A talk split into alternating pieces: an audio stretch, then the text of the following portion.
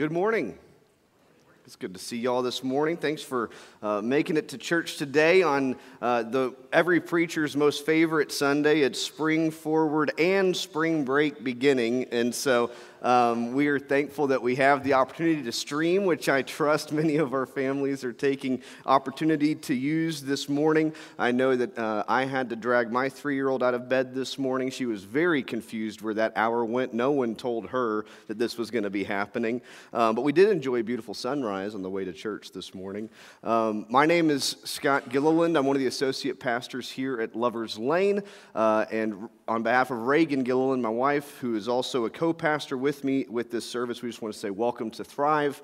Uh, here at Lovers Lane, our mission is loving all people into relationship with Jesus Christ. We hope that if this is your first Sunday with us, you certainly experience that mission come to life uh, in your worship with us this morning.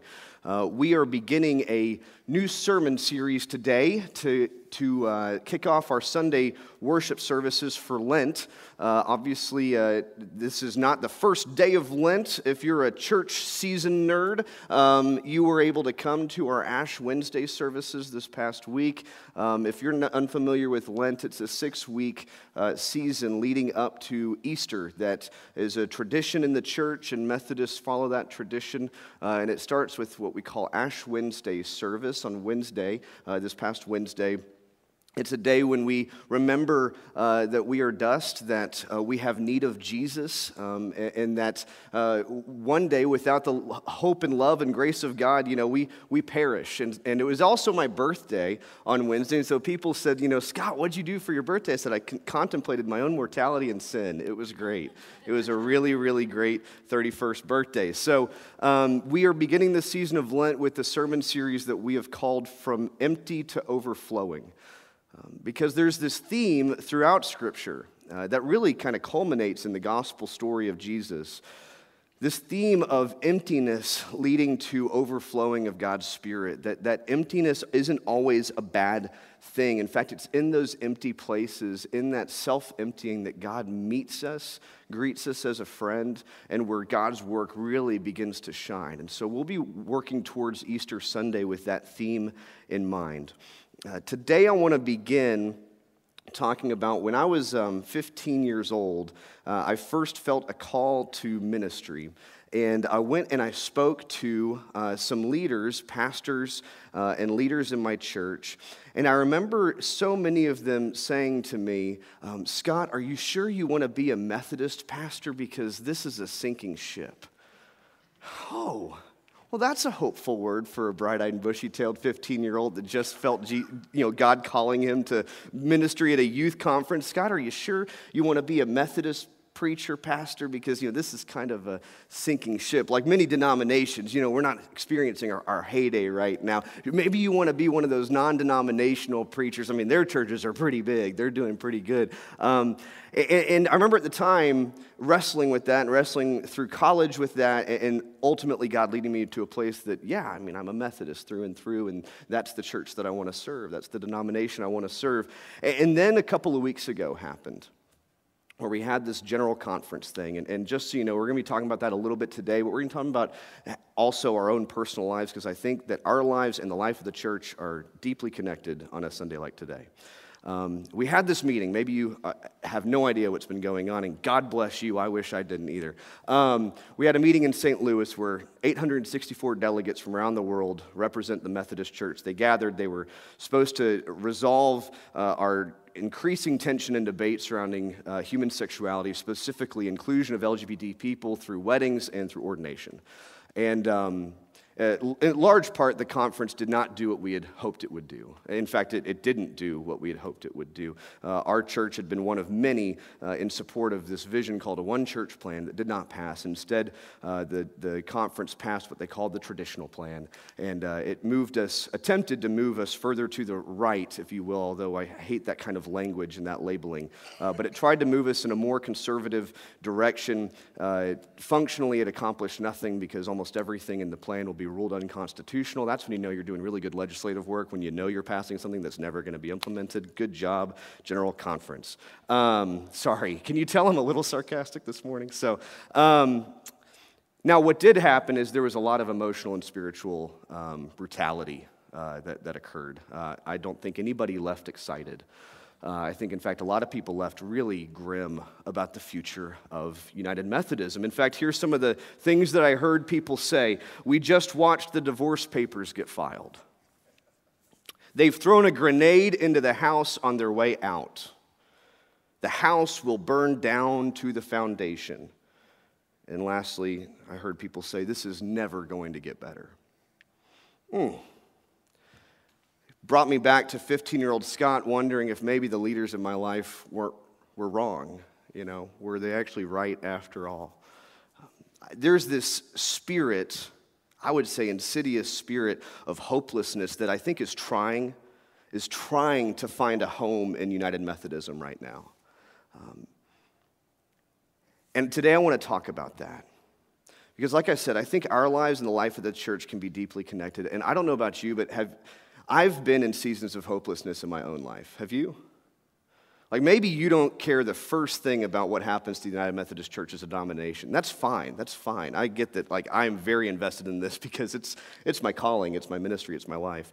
Uh, but even if you couldn't care less about what happened in St. Louis, I want to ask you: Have you ever experienced a season of hopelessness in your life? Where you felt like the walls were crumbling, where the house was burning down, where you felt like it was never going to get better. So, I want to talk about that today. The question I want us to address today as we talk about going from empty to overflowing is as a people of faith, how do we respond to seasons of hopelessness? Because if our Christian faith can't say something during a season of hopelessness, then I don't know how valuable it really is. I need my faith to be able to speak something into my life during those seasons of hopelessness. So today we're going to be looking to help us answer this question. A text that this was a text that Stan suggested that we work with this week, and I was really thankful he did because it's been a godsend for my life this week. And we're going to look at a text found in the book of Jeremiah. And if you know nothing about the Bible, we're just going to pretend like we know nothing about the Bible. Jeremiah is in the Old Testament. If you've got your Bible with you, you can flip open to it. It's in the second half of the Old Testament. Um, and uh, Jeremiah is a prophet. This is one of our prophetic texts. And, and, and what a prophet is, simply put, is, is not like a psychic or like a soothsayer, right? We kind of think prophet, we think people that are, you know, they, they, their eyes go cloudy and they start to predict the future, and that's not really what a prophet does. A prophet is someone who's able to look at the, the, the culture, the society, the world that they live in, and they can analyze it and they can see things that the average person doesn't see and, and they can see where the culture the society the world is heading and usually it's not a great place. What they see is they see a really dark future for their people. And they're able to understand why it is they're heading in that direction. And usually it's born out of sin, both societal, communal sin, and, and, personal sin. So in the Old Testament, frequently the prophets are telling the people, you're, you're not considering the poor or the oppressed or the widow or the orphan. You're not taking care of those who are underprivileged. Um, and also, you yourselves are engaged in, in, in, immorality. And so, this, this world that we're living in, our people are heading in a bad direction. And then they say, but here's the good news is that if we can make some changes, then God's going to lead us in a much better direction. If, if we're able to address some of these communal sins and personal sins, then here's the bright, shining future we could go to if only we could change, right? And we all know human beings are not stubborn, right? Um, the prophet is not always well liked. In fact, frequently prophets are despised. Jeremiah fits that bill. He'd been preaching this prophetic word to the people of, at that time, Judah, which is a part of what's now Israel, right? Um, he was preaching this prophetic word to the kingdom of Judah and for years and years, and he's telling them that, that God's going to hand them over to the Babylonian Empire. The Babylonian Empire is the big, mighty, fierce, strong empire. They're expanding in their region and they're at the gate. They're, they're, they're ready to conquer uh, Judah. And, and Jeremiah says it's going to happen. God's going to hand us over. And the king of Judah doesn't like that very much. Right? If you're the king of Judah, you don't like the fact that there's this prominent prophet that's telling everyone that you're about to not be king anymore. And so he imprisons him essentially for sedition, for encouraging rebellion and uprising, right? And so Jeremiah, right before the text we're about to read, he's taken captive by King um, Zedekiah. And he's placed in, in a courtyard in Jerusalem. And in fact, if you read the Hebrew, you could even read that he was kept in like this archery range of a courtyard because the Bible loves a good metaphor, right? Jeremiah is being attacked. He's in the archery range of a courtyard inside Jerusalem, and Jerusalem is under siege by the Babylonian Empire. In fact, we've got, a, we've got a, an artist rendition of Jerusalem being under siege. We can see on the screens, I think hopefully. Yeah, so this is the image that, that I want you to see in your mind as we're about to read this scripture. Now, now, if you look up this piece of art later, this is actually a Roman siege of Jerusalem. Don't send me an email. I know it's not historically 100% accurate, but this is kind of the picture, right? Trust me, we've got some history nerds that will like correct me on this kind of stuff. Um, this is essentially the picture that we need to imagine. Imagine somewhere in that city, in a courtyard, in an archery range, is Jeremiah. And that's when we read what we're about to read. Let's go to God in prayer as we prepare to hear scripture this morning. Gracious God,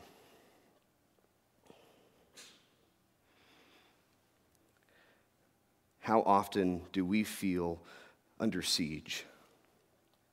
The things that we love under attack. God, in our life, we experience seasons of hopelessness we hear the fire crackling, and we feel darkness surrounding us, and we wonder if it's ever going to get better. And so, God, we turn to your word this morning. Some of us out of desperation, because we need a word from you. We need your light to shine through. We need something to pierce this hopelessness that's trying to take our spirits. And so, God, as we prepare to hear a story this morning that I imagine many of us have never heard before, God, I, just ask that you would help it to leap off the screens and off the pages of our Bibles and into our hearts, because this is a word that could change the way that we live. In the name of your Son, Jesus Christ, amen. So the city's on fire. The siege is happening. In fact, I want to just leave this up while I read this to you, okay? This is where this story takes place. Jeremiah says this hear the, the fire, hear the wailing. The Lord's word came to me. Now we know he's going to say something about this, right? Your cousin, Hanamel, Shallum's son, is on his way to see you, and when he arrives, he will tell you, Buy my field in Anathoth. For by law, you are next in line to purchase it. Really?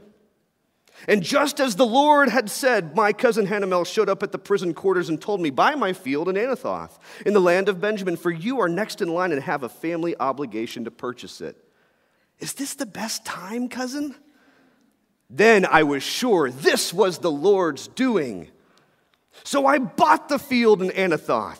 You know, the, the field that's outside that burning city? Yeah, he bought that from my cousin Hanamel and weighed out for him 17 shekels of silver. Now, in case you're wondering if this is sort of an allegorical story, it's not because scripture's about to go into way too much detail. I signed the deed and sealed it, had it witnessed, and weighed out the silver on the scales. Then I took the deed of purchase, the sealed copy, with its terms and conditions, and the unsealed copy. This is all in the Bible, and gave it to Baruch, Neriah's son, and Maaseiah's grandson, before my cousin Hanamel and the witnesses named in the deed, as well as before all the Judeans who were present in the prison quarters. I charged Baruch before all of them. The Lord of heavenly forces, the God of Israel, proclaims Take these documents, this sealed deed of purchase, along with the unsealed one, and put them into a clay container so that they will last a long time. The Lord of heavenly forces, the Lord of heavenly forces, the God of Israel, proclaims Houses fields and vineyards will again be bought in this land. The word of God for the people of God, let us say. Thanks be to God. What a weird Bible, right? Like, in case you ever thought the Bible was boring, especially the Old Testament, the Old Testament is not boring. Occasionally, in the middle of a siege, one of the most momentous uh, events in the history of Israel, Jeremiah is buying real estate. It's like the worst possible time. If you're a real estate agent in the room, you're probably squirming. You're like, you're not going to get your money back on that one, bud. That's a bad buy. That's a bad buy. Your land's on fire. You're buying a field that is on fire. But Jeremiah hears God telling him to invest in this field. And this isn't like a figurative investment like the scripture makes clear. He had witnesses, he had deeds, sealed and unsealed.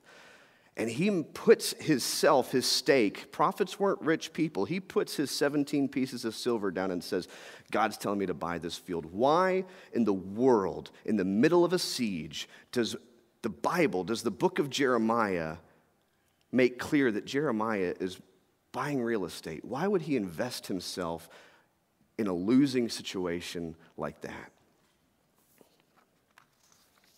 Or more generally, we could ask when our life begins to look like this, why shouldn't we just throw in the towel and call it quits? Because that would be the sensible and easy thing to do. So there's two things that this scripture uh, became points of light for me this week. Two things that jumped out that I want to share with you this morning. The first is this to survive the present, we have to trust in the promise.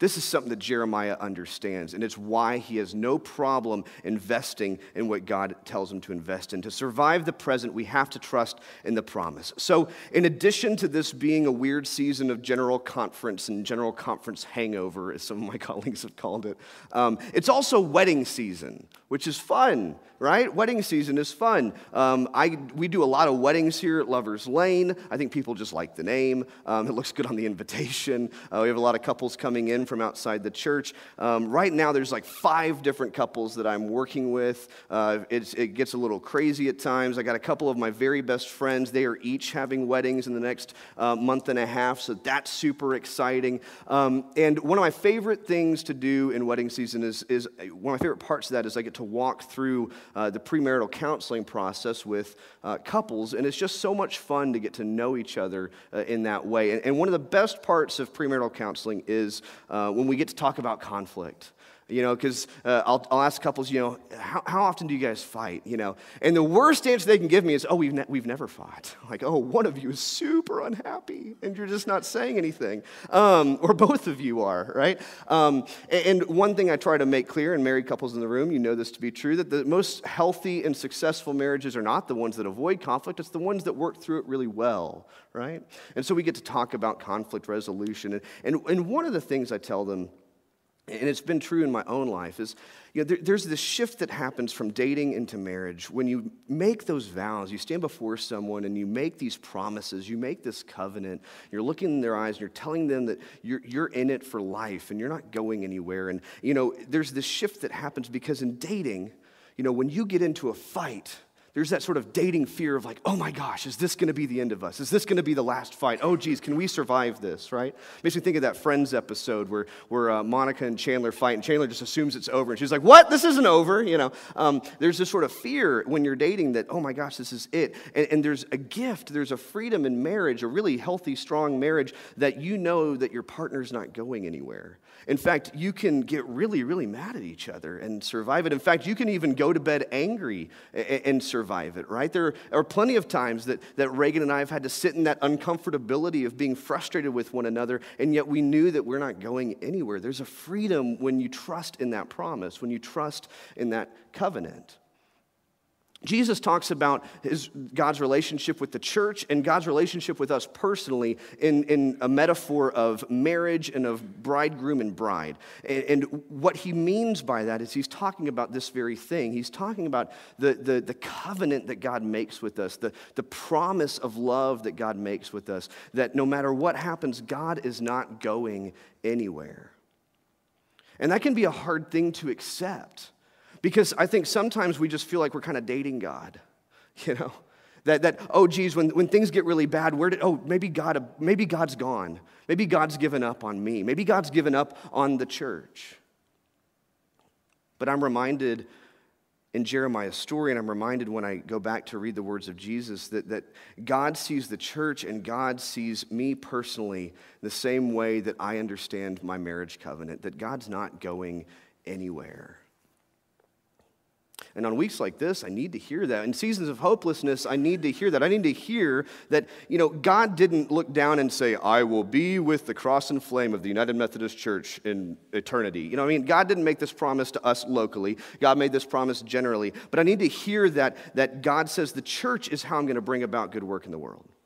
There is no kingdom of God vision without the church being there. Right? God's going to take care of God's church.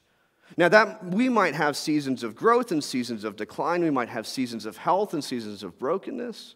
We might have brands spring up and brands fall away, but God's church is a part of this promise. God's church is a part of this vision. And then, more personally, maybe what you need to hear this morning is that God's promise for you is that He has your life in His hands. Now, I'm not talking about the life here on earth. We just, we just had Ash Wednesday service. Life here on earth is dusty. We're dusty people, and there's mortality and, and there's death. But I'm talking about the eternal life that God has promised to each and every one of us. The eternal life that doesn't get shaken by the things of this world, no matter what this world throws at us. Maybe this week the, the world threw everything it had at you. And maybe what you need to hear this morning is that God is promised to hold your life in his hands. That nothing, not even death, can separate you from the love of God. If that's a good word for you this morning, can you say amen? I feel like I might be preaching. Okay.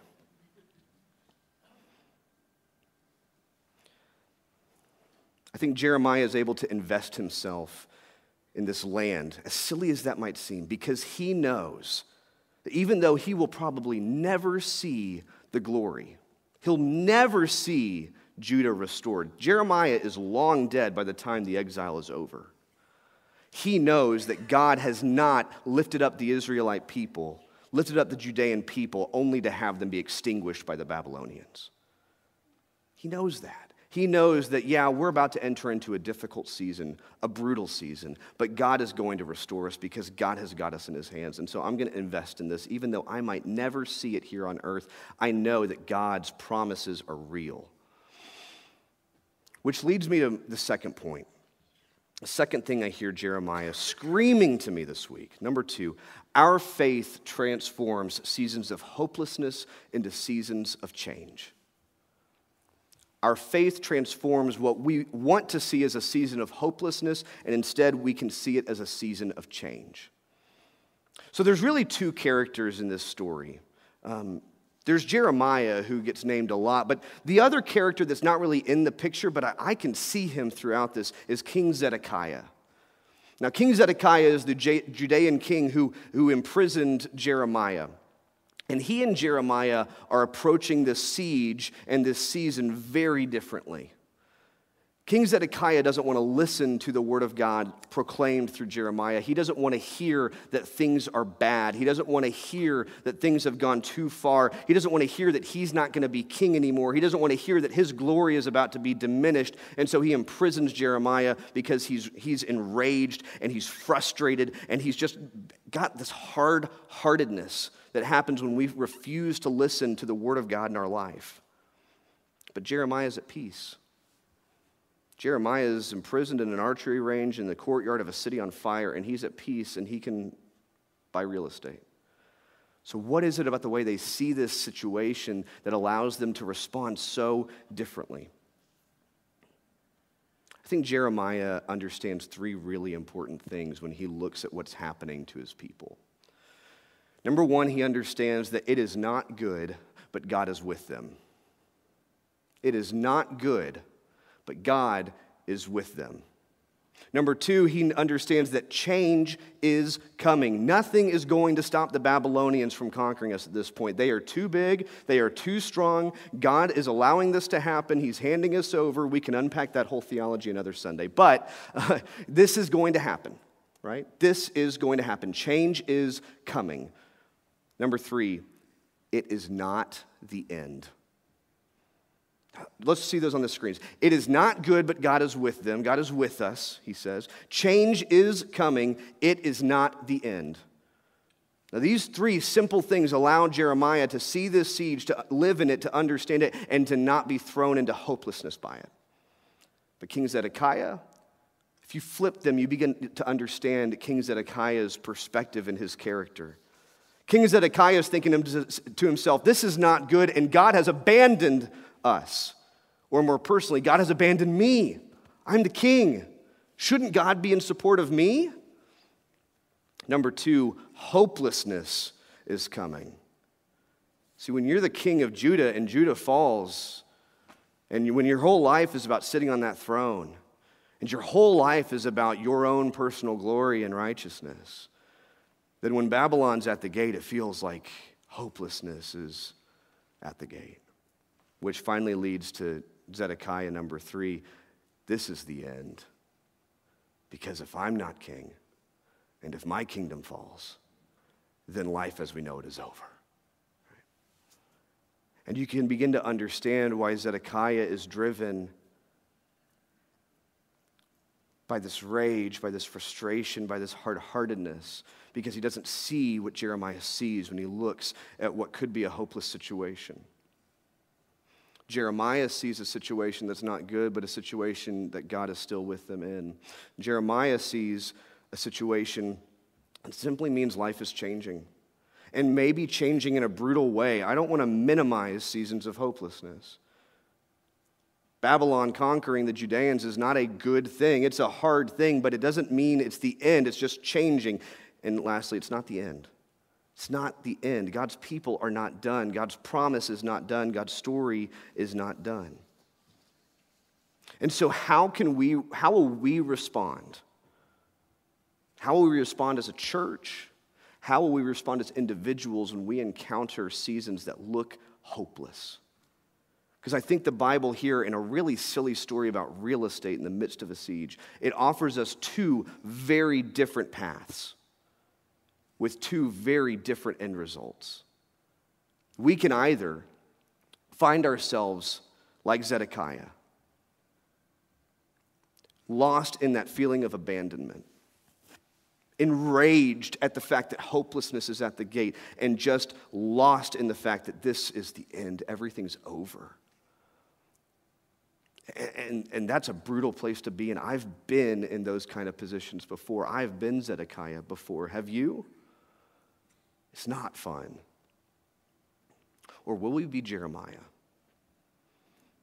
Will we look at a situation that is bad and say, God is still with us? Can we look at a situation that is brutal and say, life is changing? And sometimes, pardon me, church, crap hits the fan. Yeah? but most importantly, God's promises mean that it's never the end until God says so. It's never the end until God says so. So, church, as we move forward, I know that uh, here's where I want to talk a little bit more directly about um, about moving forward from General Conference. I know that you may have a lot of questions for those of you who are following this, who care about this. First of all, I hope that you were able to watch the town hall, either in person or you can go online. Uh, we had a town hall meeting last Sunday at 6 o'clock where Stan, uh, Pastor Stan, uh, a layperson in our church named Don Wiley, uh, who was actually an alternate delegate to General Conference, uh, he was here, um, and a few of our other pastors were able to field some questions and offer some responses and some insight into what all this means. I don't want to get into all of that right now. Um, I encourage you to go on. We have the whole video archive for you to watch online. Uh, so I encourage you to do that. Number two, I want to encourage you to, to breathe to know that, that what we here at Lovers Lane are going to be doing is entering into a season of prayer and discernment. That's what we said before it happened. We knew that this general conference could have many outcomes, and we said no matter what happens, we're going to be entering into a season of prayer and discernment. And so you're going to see a lot of people responding uh, to what's happened in General Conference. And you're going to see headlines like uh, the United Methodist Church is going to split, or you're going to see pictures of churches who are protesting the United Methodist Church and covering up their signs. And I understand why churches do that, and, and, and we're not going to be a church that does that. Um, personally, I don't like the idea of anybody telling me what my United Methodist Church means because I've been in this church for a long time, and I'll be darned if someone's going to take it from me. But, anyways, that's off the script. Um, I want you to enter into a season of prayer and discernment with us. I want you to try and be as non anxious as possible. Um, there is a lot of moving pieces involved with this, and there's a lot of movement and response coming after this. There are a lot of phenomenal leaders throughout our country.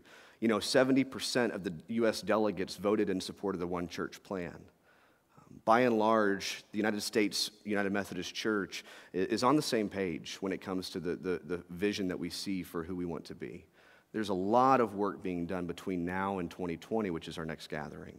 Um, and so I want you to know that your pastoral staff, your lay leadership, we are aware of this. We're involved in these conversations, and we're going to keep you as informed as we possibly can uh, because we know that, that headlines are designed to send us into kind of a tailspin. There's nothing that sells papers more than a hopeless headline, right? The last thing I want us to do is I want us to be Jeremiah in this. I want us to know that, that St. Louis was not good, but God is still with us. That, yes, life is changing. United Methodism is going to be changing. There's, it's just, it's just the, the, the state of who we are as a church. And lastly, this is not the end, church. You know, I, I was so thankful that we, by the grace of God, you know, what's funny is on Tuesday afternoon uh, at General Conference, when it was all done and there was sort of a pall over the, the, the Coliseum, because I'm telling you, nobody left happy.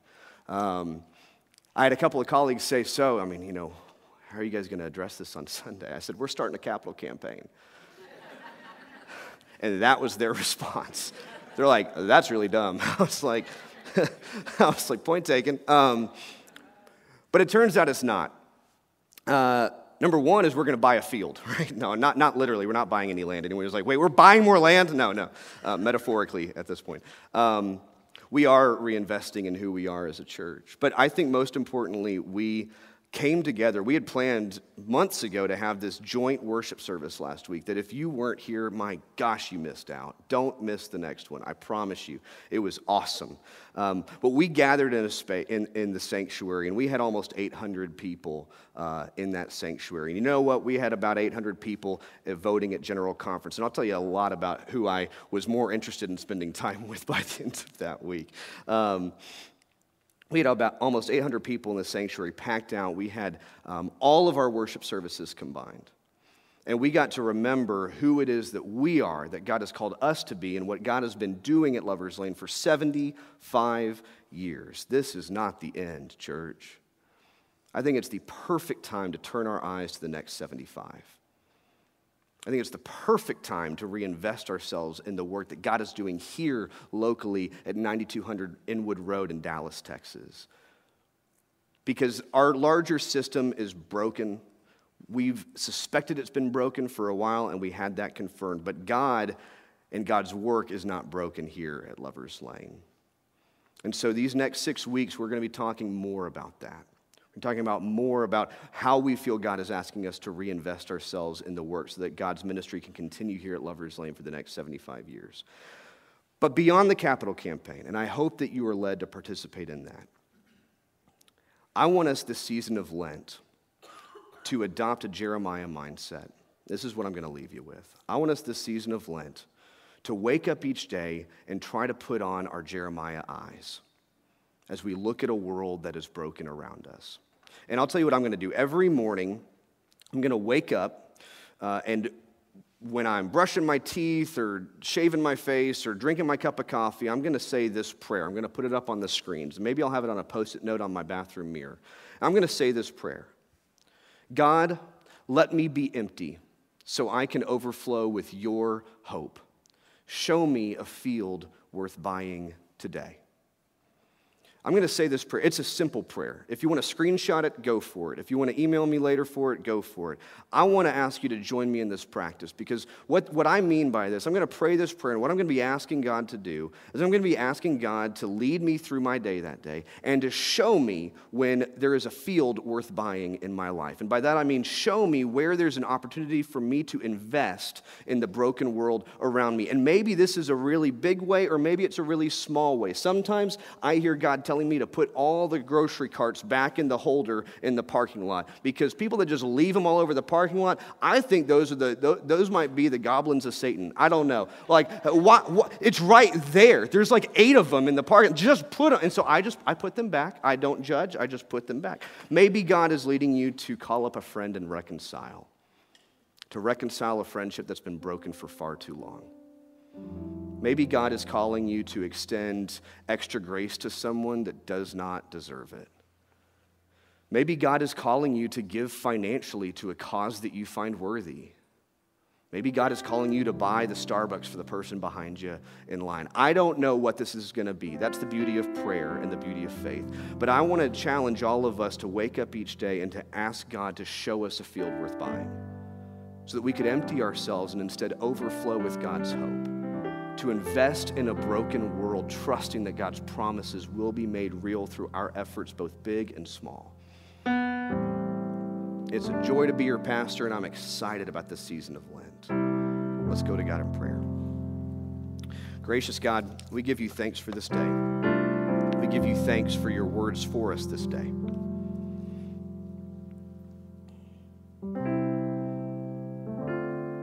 God, those of us who find ourselves in hopeless places, allow the story of Jeremiah to ring loud in our ears today. Allow us to remember that your promises will be made real. That sometimes life does not go the way that we want it to. That frequently we remember that we are dust. Are with us. And things are never hopeless, they're simply changing. Our lives are in your hands. And God, it is never the end until you say it is. God, we give you thanks for the mission you have set us on here at Lover's Lane. God, we give you thanks for the fact that we get to come to a church where every person's gifts and graces are celebrated. Where we're not a church of just one type of person but we are one people made up of many types of people. God, we give you thanks that we have a home that we can bring our friends to, and we can trust that they will be celebrated. God, we give you thanks that we have a church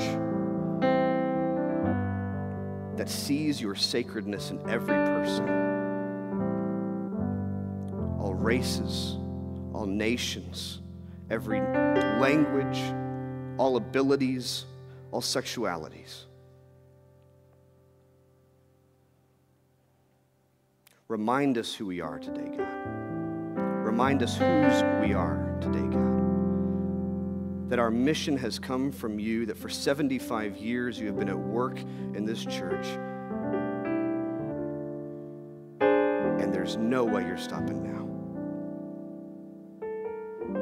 All of this we pray in the name of your Son, Jesus Christ, whose image and life guides and directs us, and whose gift saves us. In his name we pray. Amen.